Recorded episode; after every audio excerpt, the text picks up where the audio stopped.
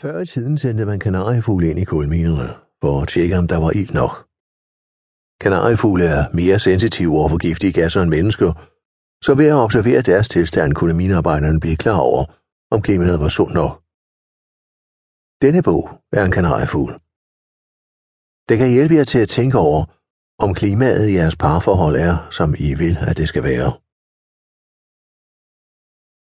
For en del år siden modtog jeg følgende sms fra en ven. Jeg skriver fra dette nummer. Nummeret var imidlertid nyt og ukendt for mig, og da han ikke fortalte, hvem han var, vidste jeg ikke, hvem der skrev. Kort efter skrev han: Hvordan går det med kærligheden? Det var et meget frimodigt spørgsmål, og da jeg ikke vidste, hvem der stillede det, svarede jeg ikke. Ikke desto mindre satte spørgsmålet en del tanker i gang hos mig. Denne sms mindede mig om betydningen af at få stillet spørgsmål til parforholdet. Når det giver mening, er det, fordi kærligheden og parforholdet har så stor betydning for os, og ikke mindst vores børn. At passe på parforholdet er en af de bedste ting, vi kan gøre for vores børn, fordi de lever i den atmosfære, som vi skaber i mødet med hinanden. Desuden er parforholdet den relation, der betyder allermest for voksnes psykiske trivsel, sundhed og tilfredshed i tilværelsen.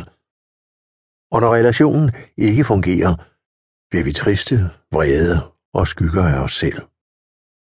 Når vi har det rigtig svært med vores partner, svækkes vores immunforsvar, og vores psykiske helbred og effektiviteten på arbejdet reduceres også. Par- eller familieproblemer er desuden en af de temaer, som allerflest går til psykolog med, hvilket er med til at tydeliggøre to ting. 1. Vi vil meget gerne have et godt forhold til vores partner. Og 2. Det kan være rigtig svært at lykkes med det.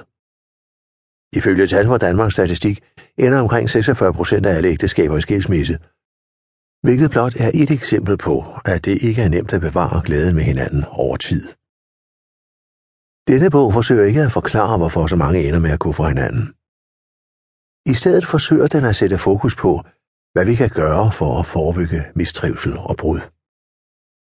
Bogen handler ikke om at få et lykkeligt eller fantastisk parforhold, for sådanne standarder er i bedste fald urealistiske og i værste fald skadelige, fordi ambitionsniveauet ender med at stresse os. I stedet handler bogen om, hvad vi kan gøre for at få et kærligt parforhold, der er godt nok. Et forhold, som vi grundlæggende er tilfredse med og trives i. Bogen sætter særlig fokus på, hvad vi kan gøre for at passe på parforholdet, mens vi stadig godt kan lide hinanden. Det er langt nemmere at renovere et hus, der mangler maling og en kærlig hånd, end et hus, hvor der er gået rod i de bærende konstruktioner. Sådan er det også med parforholdet. Det er, når vi stadig godt kan lide hinanden, at vi har de bedste betingelser for at genskabe en god kontakt og bevare glæden ved hinanden. Vi tager vores bil til syn, tager årligt til tandlægen og prøver at bevæge os og spise nogenlunde sundt. Det gør vi, fordi vi har lært, at det er fornuftigt at forebygge, før noget går galt.